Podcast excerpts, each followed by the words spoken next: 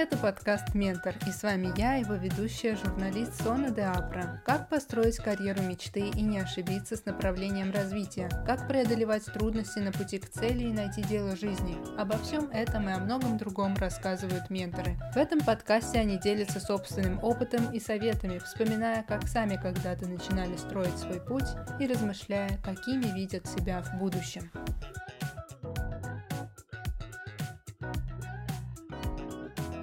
Гость этого выпуска – ресторанный критик, промоутер, автор 10 книг по ресторанному бизнесу Олег Назаров. Олег Васильевич, у вас интересная биография. Если начать с образования, то вы учитель биологии с английским языком. Почему был сделан такой выбор? Я вообще учился очень хорошо, я был отличником, я закончил школу с золотой медалью. Я из такой хорошей интеллигентской профессорской семьи, у меня родители ученые, и мне всю жизнь хотелось быть, честно говоря, историком. Я вообще такой гуманитарий, мне нравилась там археология. Но у меня родители были биологи и медики.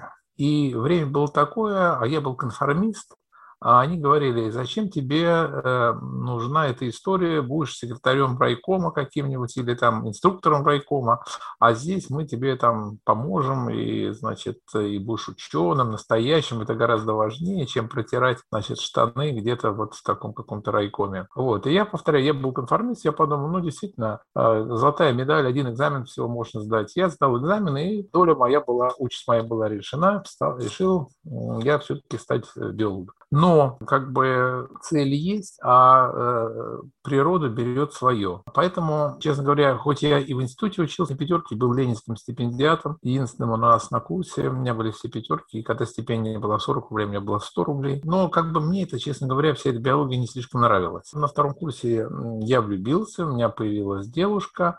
Но когда и девушка, нужны какие-то деньги, чтобы, значит, развлекать эту девушку. И кем я только не пытался поработать, чтобы заработать эти деньги. То есть я был и переводчиком, и референтом, и даже какое-то время, значит, трудился, значит, грузчиком на молокозаводе. Вот. Но однажды у нас дома, это была зима, и у нас в доме в подвале пробили трубы, вытекла горячая вода, и в январе месяце, поскольку там уже в подвале такая совершенно тропическая атмосфера, значит, обстановка, значит, в доме появились комары. Комары в январе месяце полетели по, значит, всем этажам. И как-то я вот написал на эту тему такую какую-то маленькую критическую заметку, отнес ее в газету «Московский комсомолец», тогда это была самая популярная у нас газета, мне ее неожиданно сразу же взяли, опубликовали, филитон такой, и я получил за него денег больше, чем я 3 дня работал на молокозаводе. И мне это понравилось, а поскольку склад ума у меня такой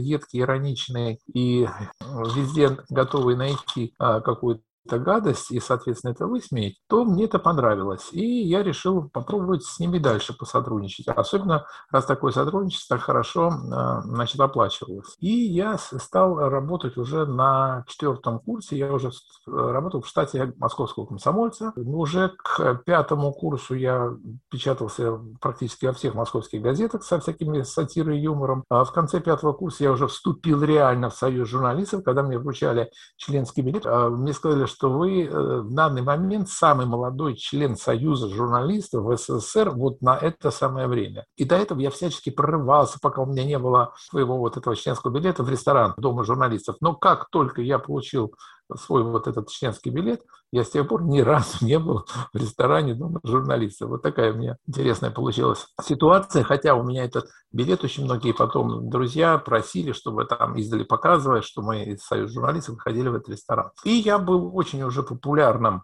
в Москве, мне было 23, 22, 23 года, я был очень популярным филитонистом, я печатался и в «Труде», и в «Вечерней Москве», и в «Литературной газете», ну, естественно, «Московского комсомольца». Я победил, получил премию «Московского комсомольца», тоже по сатире и юморе. А как родители отнеслись к такой смене направления? Родители мои все никак не могли пережить то, что я не пошел по их стопам. Поскольку вот мой первый филитон был по помойку, один из первых, они меня называли: ты помоечник, ты вот вместо того, чтобы заниматься нормальной работой, ты какой-то ерундой занимаешь. И один, а поскольку у меня мама была очень такой известный медик, и у нее были очень хорошие связи, и один из ее друзей, тоже ученых, он сказал: слушай, а у тебя же сын вроде с английским языком. Она говорит: да, с английским языком. А он не хочет поехать переводчиком куда-нибудь? А А куда? Ну, там в Ливию, там какие-то знакомые, значит, им искали переводчика. Меня мама спросила, ты не хочешь поехать? Я сказал, хочу. Я не могу сказать, что я очень любил английский язык, я, естественно, говорил, но вот эти все технические термины, я совершенно в них не разбираюсь. Я и так-то не знаю по-русски, что такое шпиндель или там штуцер, а когда ты, значит, вот нужно это переводить, это катастрофа, конечно. Ну, в общем, как-то я за счет то ли обаяния, то ли еще чего-то, я ухитрился доказать всем этим людям, которые меня посылали, что я, значит, хорошо говорю по-английски. И, в общем, я в 1981 году, это было 23 года было мне, когда меня оформили, и я на 2 года уехал в Ливию. Но дальше была еще смешнее ситуация, потому что за 2 месяца до того, как я приехал в Ливию, Каддафи, Муаммар Каддафи, который лидер был, он принял решение, что все официальные переговоры ведутся только на арабском языке, а не на английском. На английский так это только вспомогательный. И, по идее, моя должность была абсолютно никому там не нужна, и я там был никому не нужен. Но тогда система так работала, что раз она меня на 2 года послала в Ливию, то, значит, соответственно, я должен эти 2 года отсидеть. Был такой случай, мне делать было нечего, работать, в принципе, был никакой. Я там уже был и секретарем этой нашей комсомольской организации, выпускал газету. Короче, все уже знали, что я, значит, член журналистов, писатель. Так. Я выступал в посольстве на всяких вечерах, читая свои, значит, сатиру, юмор, свои там юмореские филитоны. Все хохотали, ржали. Они меня пришли однажды и говорят, слушай, а ты стихи писать умеешь? Я говорю, ну, умею. Я считаю, вообще стихи любой нормальный человек может писать, во всяком случае, складывать слова, чтобы в ритм получалось. Он говорит, а знаешь, вот у нас у советника-посланника, второй человек после посла, у него юбилей 50 лет. Ты можешь нам написать для него стихотворение поздравительное? Я говорю, ну, вы мне какую-то фактуру дайте, я вам напишу. Они мне дали, я за 2 часа что-то написал очень хорошее, они прочитали от имени нашего вот аппарата экономсоветников, все были в восторге, и с тех пор, как какой-нибудь приезжал из Москвы генерал или там какой-нибудь ответственный работник, все сразу бежали ко мне, как кто-то уезжает в Москву, а напиши ему. Я всем писал, в общем, я писал 1-2 стихотворения таких в неделю, это была моя работа. Самое смешное было, что когда я уже уезжал, и, значит, мне должен был кто-то по традиции написать стихотворение, они мне сказали, слушай, а ты можешь сам себе написать, а мы тебе его прочитаем. И я сам себе написал это прощальное стихотворение. В общем, они мне его прочитали, как будто это... И, в общем, вот такое, знаете, такое вот гофманианство, такое абсурд. Ну и, получается, после этого вернулись в Россию. Потом, значит, я вернулся в Россию в 1984-1989 году. Устроился работать в журнале «Советский Союз». Был такое при издательстве ЦК КПСС. Правда, был такой журнал, красивый, он шел за границу, и при нем было детское приложение для детей «Миша». Издавалось на 6 языках, никто его в России не видел, в СССР не видел, потому что оно все уходило на заграницу, да, на 6 вот этих языках, и только там внуки членов политбюро и первых старей какие-то блатные его получали. Я вот туда, вот, меня взяли работать, и я там какое-то время, значит, работал, но все это время мне не давало покоя вот моя вот эта литературно-сатирическая деятельность, потому что мне она нравилась, мне нравилось писать смешно, мне нравилось выступать с этим на публике, иметь успех. А тогда, если помните, была такая самая популярная передача, называлась «Вокруг смеха», когда выступали писатели-сатирики, и там читали по бумажке свои тексты, все им аплодировали, там Миша Задорнов с этого начинался, все другие. Вот, и мне очень хотелось туда, значит, тоже попасть, и я делал все от себя зависящее, чтобы писать, вот стараться писать такие вещи и выступать с ними. Выступал, ездил вместе с литературной газетой, выходил на все больше и больше горизонты. Потом приятель познакомил меня с Петросяном, я с Евгением Вагановичем познакомился, а Евгений Ваганович, он лучше всех из всех актеров, лучше всех относился к авторам, потому что он из каждого автора, он платил много, в отличие от всех остальных, потому что остальные все считали так, ну, давай ты будешь писать, ты будешь автором самого Хазанова, или ты будешь автором самой Клары Новиковой, и пытались при этом заплатить поменьше. Вот. А Петросян, он, наоборот, он платил больше всех, но он выжимал из автора столько, то есть он все соки выжимал на самом деле. И когда ты уже сдавал номер Петросяну, когда он его покупал, номер был такой силы по смеху, что по большому счету для заказчиков было все равно, кого приглашать, Петросяна там, условно говоря, за 5 тысяч рублей, или тебя за 500 рублей. Да, тебе меньше знали, но эффект на публику был такой. Поэтому у нас было много концертов, много было работы. Я еще шутил. Тогда, допустим, у меня номер стоил от 300 до 500 рублей. Номер – это что значит? Выйти 15 минут, почитать по бумажке. Это назывался номер. У меня в хорошие там месяца были там от 3 до 5 номеров выступлений в день. Значит, соответственно, я говорил, есть писатели не дня без строчки, как говорил Юрий Олеша, а я писатель не дня без штучки. То есть денег было много, все было хорошо. Пришел Гайдар со своими реформами, народ резко обнищал, и у народа просто перестали водиться деньги, чтобы ходить на концерты. А когда народ не ходит на концерты, ты не можешь новые материалы вот попробовать, проверить, насколько это будет смешно. Соответственно, рынок этот сдох, но я к этому времени уже успел переехать, так сказать, в другую ипостась. Я делал в том, у меня был приятель хороший, которого я в свое время, который видел, как у меня все это хорошо разворачивается, он говорит, о, я тоже хочу так же, как ты. И я его спротежировал, и он устроился на радио в передачу отдела сатиры и юмор. Он стал там редактором. А потом он там очень хорошо обосновался, и когда случилось вот в 91 году вот развал СССР, было создано российское телевидение, он перешел туда уже на российское телевидение. И он меня перетянул к себе, и я стал продюсером. Он был сотрудником программы, а я был просто продюсер, который все это достает деньги, и дальше уже сочиняет и так далее. Вот. И весь 92-й, начало 93-го года я работал вот таким генеральным продюсером. У нас захватывал эфир за эфиром, опять у нас было много передач, у нас было в итоге, я считал, 7 передач, которые я продюсировал. Тоже очень мне эта работа нравилась, потому что я такой публичный человек, достаточно экстравертированный, мне нравится быть на виду, мне нравится, когда ты едешь, тебя останавливает гаишник, потом узнает, это не вас я видел, меня, и уезжаете дальше. Такая узнаваемость, медийность, как сейчас сказали. С 96-го года я уже работал, наверное, с 20 примерно клубами, ресторанами, казино, с кем-то, с депутатами. И вот я вот устраивал такие неожиданные праздники веселые, на которые приходили известные люди, приходили с удовольствием журналисты, и все это, значит, вот так вот двигалось. И в конце 96-го года мы уже получили премию газеты «Коммерсант» за лучшую раскрутку года, хотя все это время я не очень понимал, чем я занимаюсь. То есть это, значит, реклама, но вроде нигде никого не просим, никаких адресов и телефонов. Вроде бы это шоу-бизнес, но никаких специальных сценариев там, в общем. В общем, я не понимал, чем я занимаюсь. Было единственное, понятно, что это выгодно всем. То есть выгодно, условно говоря, журналистам, которые приходят, их кормят, поют, и у них огромное количество материалов, чтобы публиковать в своих изданиях. Это выгодно известным людям, потому что про них все время писали, а известный человек до тех пор известный, пока про него кто-то пишет. Выгодно заведению, потому что оно получало такой выхлоп в прессе. Вот «Коммерсант» взял одну мою акцию, которую мы проводили в ресторане «Репортер» тогда, и посчитал, что количество публикаций, если бы они были оплачены бы по вот коммерческой нормальной обычной цене, вот если это посчитать, вот сложить все эти деньги, это было в 11,5 раз больше они бы заплатили, чем они заплатили за всю вот эту мою организацию и проведение всего этого. И было выгодно мне, потому что я получал свой маленький, но постоянно растущий гонорарчик. То есть всем выгодно, а чем мы занимаемся, никто не знает. Так продолжалось до 98 года, когда меня впервые одно большое маркетинговое агентство попросило рассказать, чем я занимаюсь. А я не знал, чем я занимаюсь. Тогда у меня в руки попала впервые книжка Котлера «Основы маркетинга», я прочитал.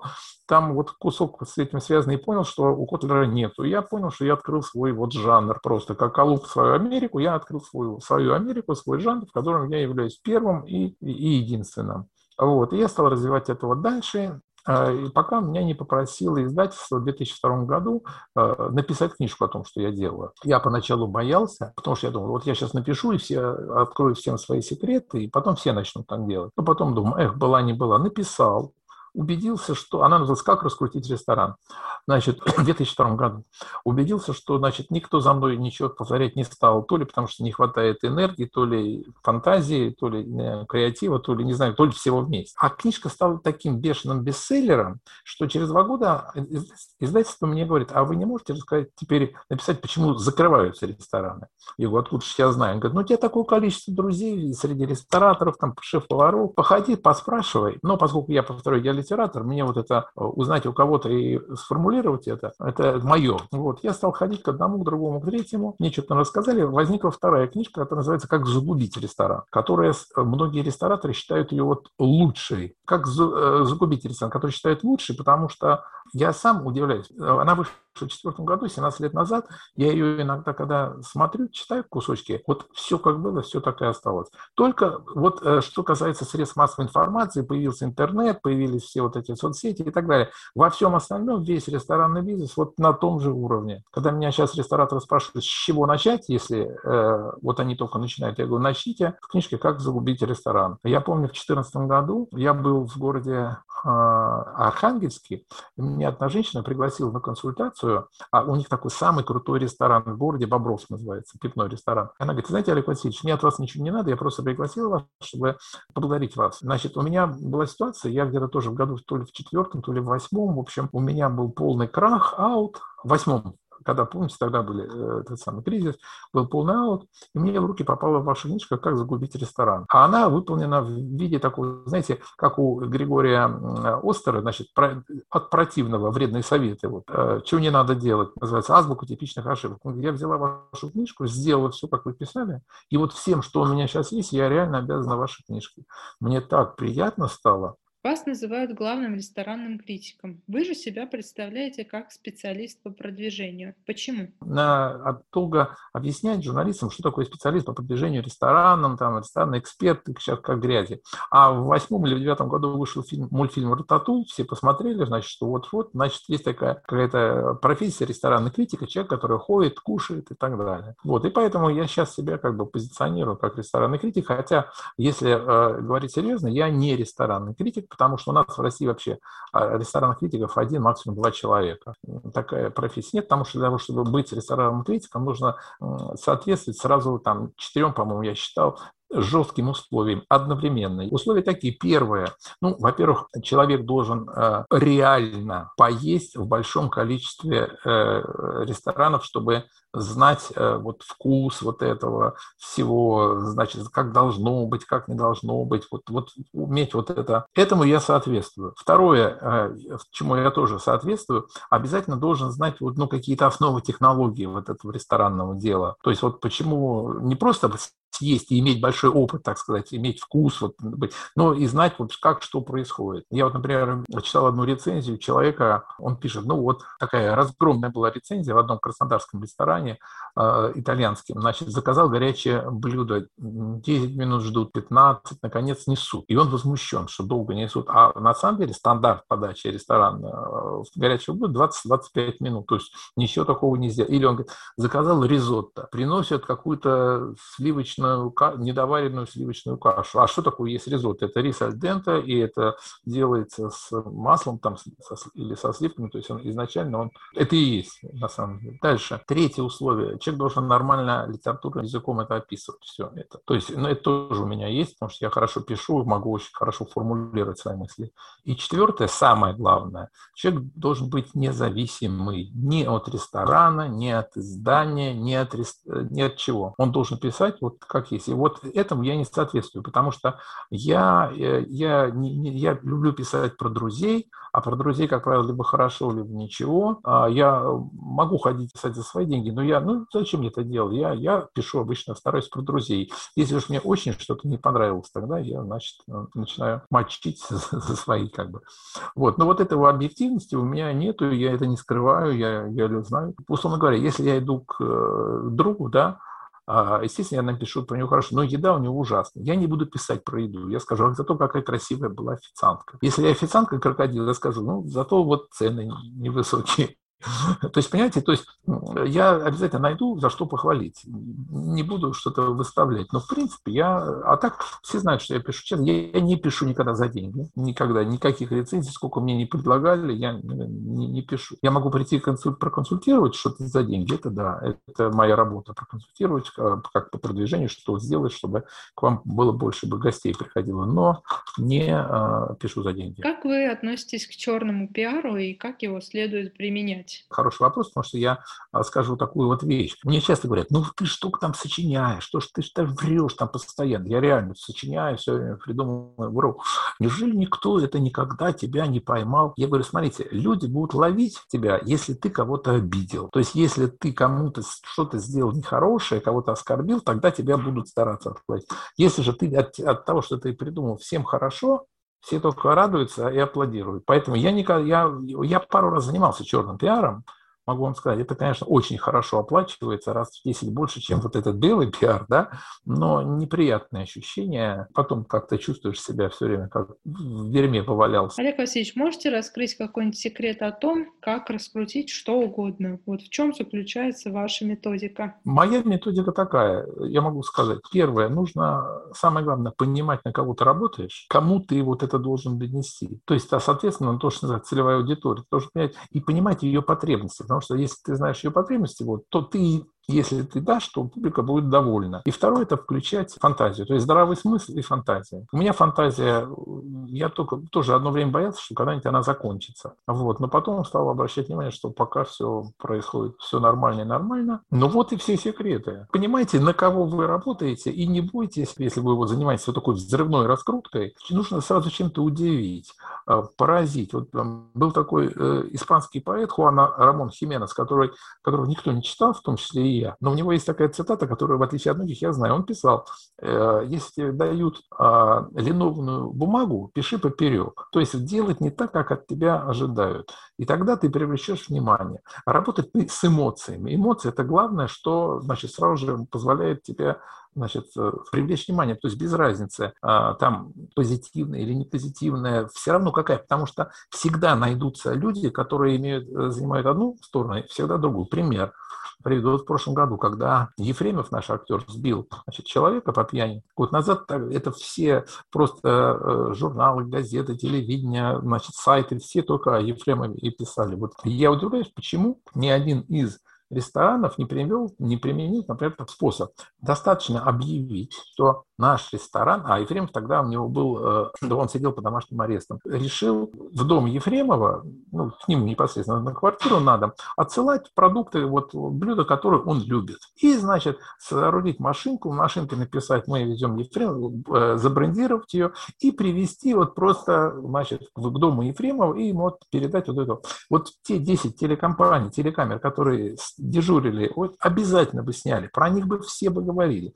Половина бы народу на них ополчилась. Нафига, зачем вы там будете, зачем вы Ефремов, он убийца и так далее, и так далее. Но у Ефремова огромное количество поклонников, которые бы сказали, о, это да, они поддерживают нашего дорогого Мишу, соответственно, значит, стали бы ходить в их ресторан. Ну вот, например, вот просто классический пример. Никаких затрат. Идешь немножко наперекор, там все там сейчас осуждают Ефремова, а ты делаешь ему доброе дело, как бы, и находишь огромное количество людей, которые будут тебя поддерживать. Ну вот пример, элементарный. Вот я считаю, что нужно работать на эмоциях, взрывать вот это эмоциональный фон. Вот это то, что называется сейчас модным словом хайп. Вот хайповать – это самое милое дело. Хайп – это лучший способ. Это то, что если называется научным маркетинговым языком, это называется ситуативный маркетинг.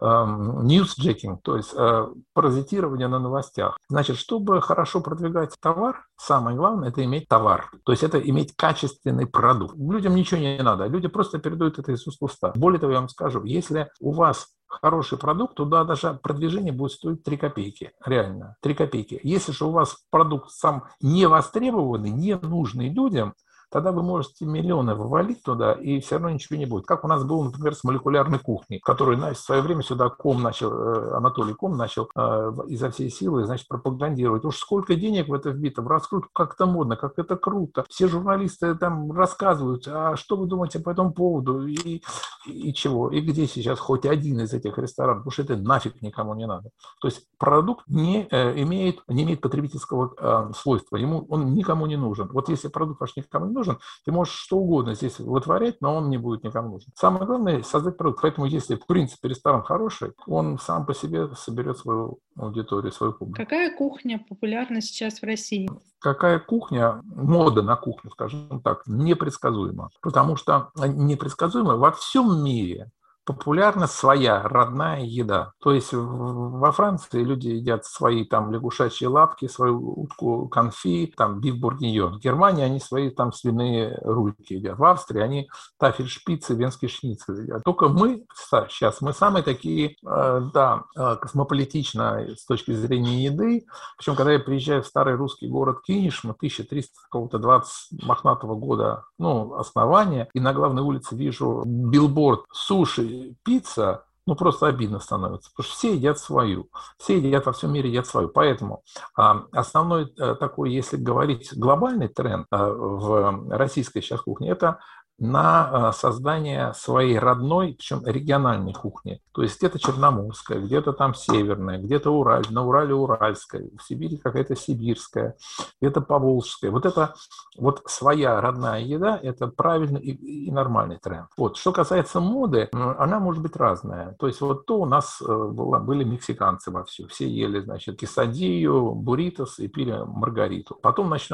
к нам пришла Япония. Японцы все суши-роллы. Потом, значит, пицца и, значит, все, что с ней связано, итальянцы пошли. Потом пришли узбеки с азербайджанцами, все стали есть, значит, кебабы и прочее. Вот. Одно время считали, что придет китайская, но китайская как-то не пришла. Паназия. Паназия у нас распространилась только в виде фобо, том-ям и какие-то вот там такие дешевые фастфудные дела. Вот так сказать, что Москва завалилась паназиатскими ресторанами нельзя. Ну, есть там какие-то мелкие фастфудные, да, это там пошло. А вот так сказать, чтобы по-крупному не было. То есть сейчас, вот я говорю, сейчас вот есть тенденция, вот своя родная, это хорошо на самом деле. С точки зрения организации производства, ну кто знал, что придет этот ковид, и вот сейчас вот настолько выросла доставка, никто не знал. А вот то, что теперь вот, значит, а что такое доставка? Это значит блюда, которые легко исполнить так, чтобы они бы добрались до конечного потребителя, не потеряв своих там вкусовых и прочих свойств. То есть, значит, это сокращение меню идет, и вот все вот это превращение в такую полукулинарную тему. Вот это идет. Ну, все равно рестораны будут. Все равно ресторан – это не просто поесть, да, наполнить желудок, но это и пообщаться, послушать музыку, выпить вина. Вот, все равно это будет находиться, потому что ресторан – это общение, это более такая, знаете, широкая сфера деятельности и вообще функции, чем просто поесть. Вот, поэтому глядим, наблюдаем. Вы сказали, что сейчас в России наблюдается тенденция создания родной кухни. То есть это предложение исконно русской кухни и вообще, что такое исконно русская кухня? Здесь вот такое. Здесь не обязательно, чтобы это было вот тупо исконное, да? Должен быть продукт. Продукт раз. Локальный продукт должен быть. Я, как сейчас помню, это был 2005 год, это был Нижний Новгород, и у меня после семинара меня пригласили в ресторан купеческий. А я русскую кухню терпеть не мог, потому что для меня русская кухня – это вот огурец соленый за 8 евро, потому что, значит, это ресторан, куда ходят туристы. Значит, вокруг должны быть цыгане с медведем, да. Это вот обязательно будут щи и будет какой-нибудь, ну, то, что советское, лангет, антрикот, селедка под шубой, вот вся вот эта фигня. Вот это я не люблю, все это дело. Вот. И не хотел туда идти. Ресторан назывался «Купеческий». Мы пришли туда. Там шеф-повар такой, Витя Смирнов, как сейчас помню, у него в это время, в этот день был день рождения, 32 года. И он такие вещи я ел. Калья – это старый-старый русский суп на основе рассола, условно говоря, рассольник, но не с мясом, а с рыбой. И вот, значит, условно говоря, рассольник с рыбой, где он в этот рассольник классический, он его делал с красной икрой и с осетриной. Ну, то есть, по идее, все нормально, но он туда добавил не входящий в классический рецепт. Он добавил фенхель, добавил чуть-чуть тархуна, кинул, и он вместо водки, которую плеснул, он плеснул абсента. И это было такое блюдо, просто такое вкусное. Я подумал, господи, ну неужели бывают такие вот просто, вот ты ешь, и у тебя просто вот я ел и ощущал реально счастье. Это да, он взял классический, а ничто не мешает, взял классический рецепт и чуть-чуть ему на вот этот подвой он привил какое-то что-то другое. Дальше у него второе там было блюдо, у него называлось ленивые голубцы из осетрины с белыми грибами. Ничего не прививал, вот просто взял качественный продукт, хорошо, правильно приготовил, ничего не испортил, и получилось вообще ну, сумасшедшее, сумасшествие просто. Ну, ленивые глупцы, это классика, это просто, когда не заворачиваешь в капустный лист, а просто это все рубишь и как одну котлету такую делаешь. Очень. Потом он сделал, это классическое просто блюдо, я его никогда не ел, оно такое литературное, почки в Мадейре. Его там, оно у Чехова, у Бунина, у всех, оно у Куприна, все там герои едят почки в Мадейре. Я никогда не ел, я вот съел эти почки в Мадейре, я с тех пор почки полюбил. Понимаете, вообще есть старые книги, есть очень много сейчас пропагандистов вот русской кухни. Есть, там, начиная от Максима Сырникова и заканчивая, там много людей об этом пишут. Вот. Во многих местах есть шеф-повара, которые разрабатывают вот эту свою местную кухню. Сейчас в Москве есть прекрасный ресторан, называется «Черное море». Кстати, я его недавно для себя открыл. Черноморскую кухню. Вот просто. Вот я вам честно скажу, там шеф-повар такой, Леша Зенин, я с ним только что познакомился, и какой-то он такой ходил мрачный, я подумал, какой мерзкий человек, да.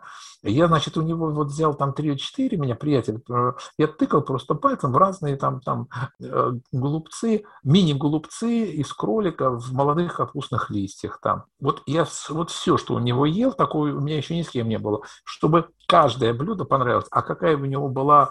Это фокачча, ну фокачча это, конечно, не черноморская, но вот эта лепешка, это была лучшая фокачча в моей жизни. Несложно, просто раньше люди все были, особенно у нас в столице, да, они все заточены быстро заработать бабки свои.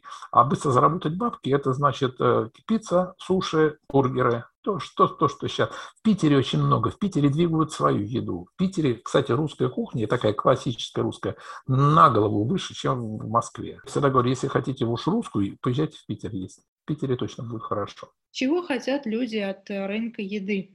Какие запросы вы замечаете? Существует две категории основных людей. Первая – это вот те, которые здесь живут и которые ходят и есть. И вторая категория – это, условно говоря, туристы, приезжие. Значит, уже туристические организации выяснили, что те люди, которые ездят с точки зрения интереса посмотреть какое-то на другие места, у которых цель туризм, больше половины, то есть порядка там 57 что-то официально процентов, это едут с целью пожрать чего-то новое и интересное. То есть ни храмы, ни дворцы, ни замки, их не интересуют, ни галереи, им хочется свое, да. Я когда приезжаю в любой город, я приеду сейчас в ту же Вологду, я не хочу есть в Вологде ни суши, ни пиццу, ни итальянскую еду, ни любимое мной пить вино Брунелло, я хочу вот что-то такое вот. И в основном люди так это и хотят.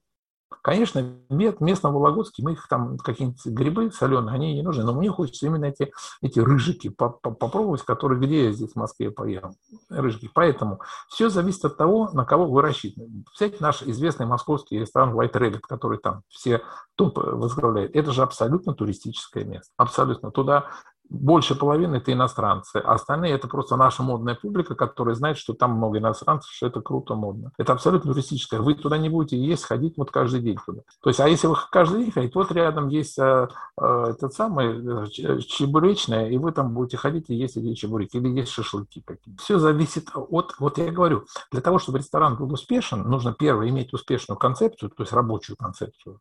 Рабочую, то есть та, которая принесет. Концепция эфиопской кухни у нас никого не заинтересует. Вообще никого. Концепция винного бара кого-то заинтересует в определенных местах, в определенных нет. То есть уметь успешную концепцию, раз, рабочую. И второе, точно понимать свою целевую аудиторию, и чтобы эта аудитория была бы в наличии. То есть если вы откроете в центре Москвы правильный винный ресторан, вы соберете свою публику, да, или там на Арбате его сделаете, где много людей ходит. Если вы правильный винный ресторан откроете в Маре, в Марьино, может, еще ничего, а в Капотне в какой-нибудь, или в деревне метро Некрасовка, там это вообще вы никого не поймете, и там нет таких людей. Там нужно 100% открывать пивняк, причем самый дешевый. И он будет чувствовать себя великолепно.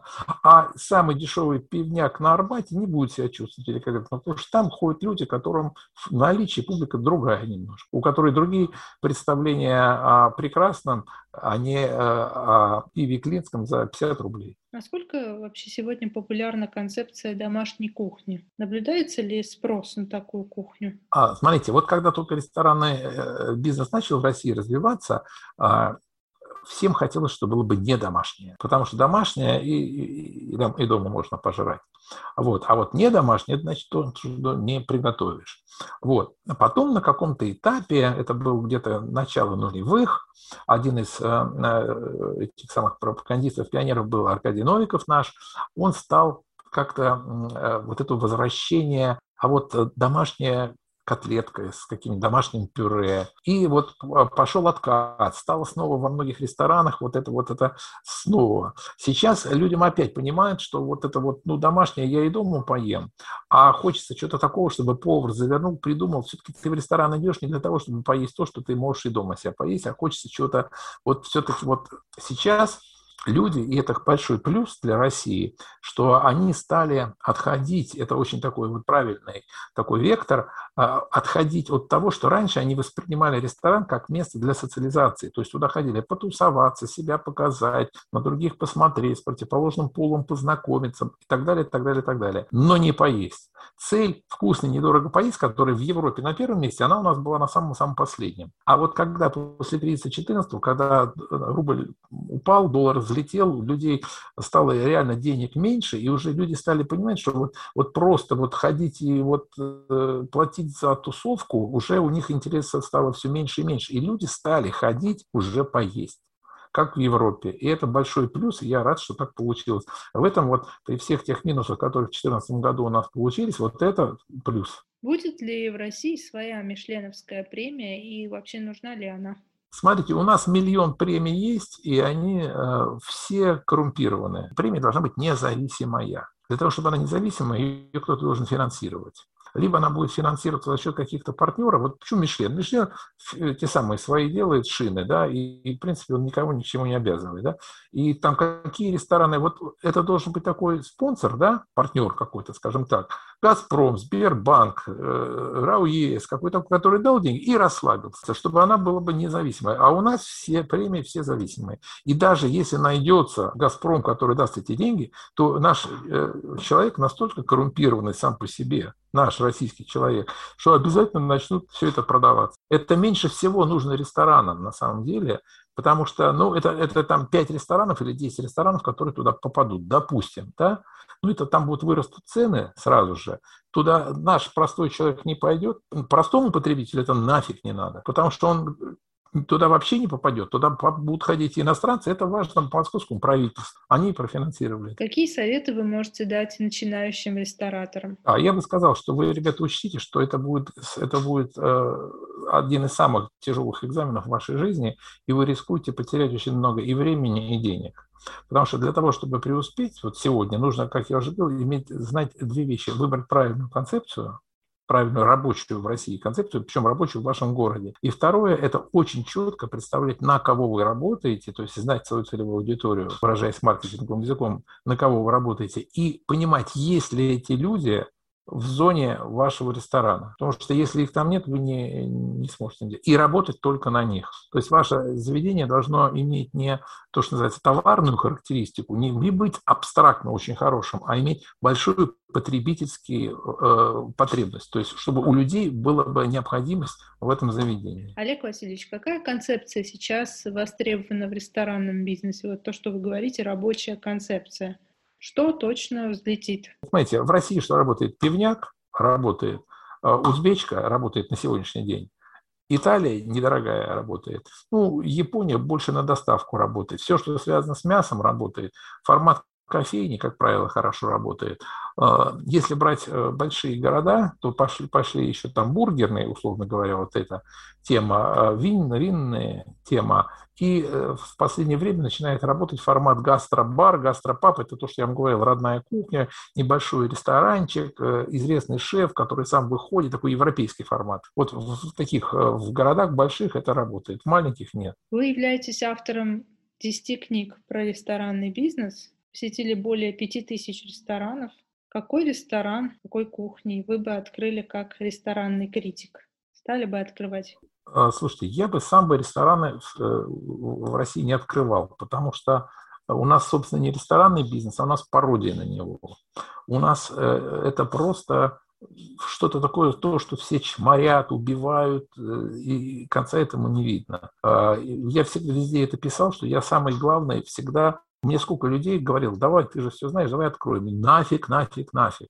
Ведь сейчас существует, мне вот рассказывал Игорь Бухаров, мой приятель, президент ФРИО, Федерации ресторации ательеров России. Он говорит, сейчас здесь 38 контор, которые в любой момент могут прийти тебя закрыть, оштрафовать, с какими-то предписаниями, значит, набить, взять с тебя деньги, взять с тебя там все. И ресторатор же, он же должен со всеми как-то договариваться. А как он договаривается? Либо штрафы платить, либо взятки давать. Дальше нигде нет таких жутких арендных ставок, которые у нас. Вот, когда вот случился коронавирус и вот этот карантин, ведь это же какая, все рестораторы бились в истерике от того, что арендодатели не хотели понижать им ставки. То есть никто не работает, а ставки те же самые, ставки дикие. Во всем мире традиционно вот ресторатор, если он арендует помещение, он платит арендодателю 7-10% от выручки своей. У нас же считается, если ты уложился в 30%, то перекрестился, слава богу, в ноль сработали. Понимаете? То есть и от того, что ресторатор несчастный, он вынужден столько иметь проблем, он, естественно, он же открывает свой ресторан не для того, чтобы просто, знаете, за свои деньги накормить всех людей, да, весь мир. Он же хочет какие-то денежки заработать, он должен делать наценку. Если во всем мире ты сделал наценку 100%, и счастлив, потому что уже все зарабатывают, то у нас 300-500% наценку. В результате люди смотрят на ресторан как на место, где просто какие-то куркули, жулики, богатеи, рвачи живут, которые, значит, такие цены. Да, вот селедка в магазине стоит, там, условно говоря, 100 рублей, а он продает ее за 600. Почему? То есть отношение к ресторатору вот такое. И в результате количество людей, которые ходят в нашей стране в рестораны, постоянно ходят, это считается 3-4% от всего населения. А в Европе 50% ходит. Когда вот у нас сейчас все это происходило, то QR-коды ввели, разорилось там 20% ресторанов, то запретили там веранды, еще вот это постоянно какое-то издевательство. Я бы вообще никакого ресторана в нашей стране не открывал. Я низко склоняюсь, шляпу снимаю перед теми людьми, которые в этих условиях еще как-то бьются и чего-то ухитряются просто заработать. Молодцы. Олег Васильевич, в одном из интервью вы как-то сказали, что стараетесь ни к чему не стремиться, чтобы не разочаровываться. Но в своем деле вы определенно добились успеха и признания. Тогда какими качествами нужно обладать, чтобы добиться таких высот и вместе с тем, как вы говорите, не относиться к жизни слишком серьезно? Конечно, человек ставит перед собой какие-то цели. Это нормально, и я ставлю. Просто не надо чересчур хотеть вот этого. Потому что когда ты... это главный буддийский принцип. Чем больше у тебя желаний, тем, соответственно, больше ты будешь страдать. Потому что любое неисполненное желание – это есть страдания. Поэтому, если я что-то хочу, я всячески себя, например, стараюсь успокоить, чтобы не хотеть, не быть фанатиком этого своей цели, своего желания.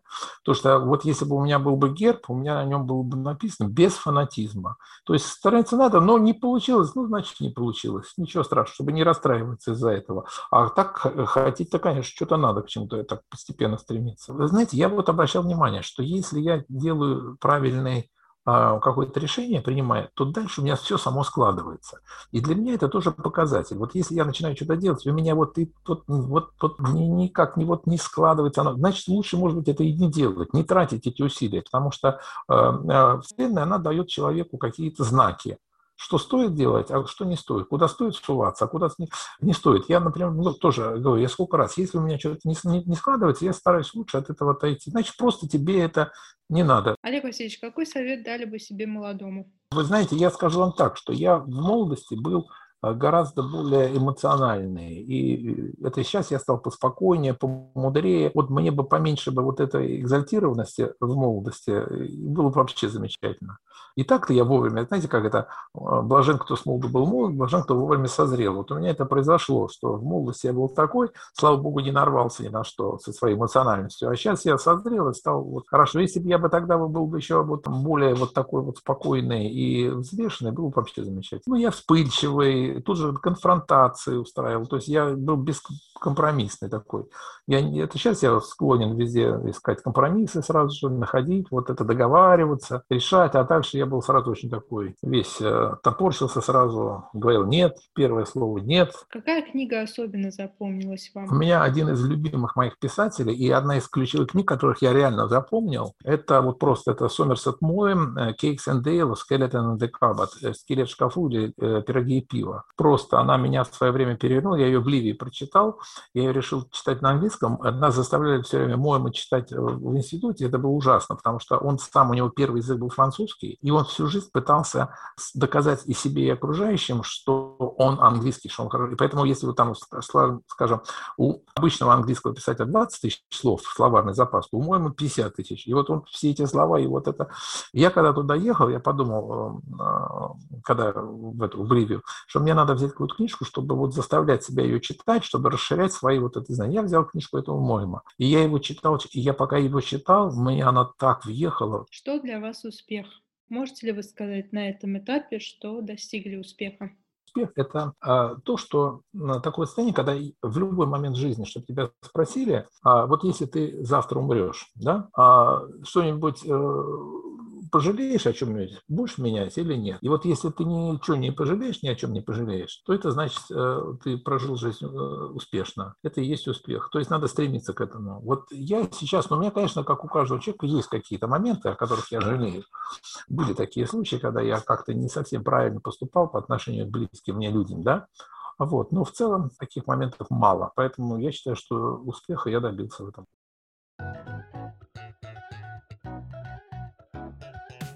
Это был подкаст «Ментор». Подписывайтесь на подкаст и следите за анонсами новых выпусков в социальных сетях и на официальном сайте mentormedia.ru.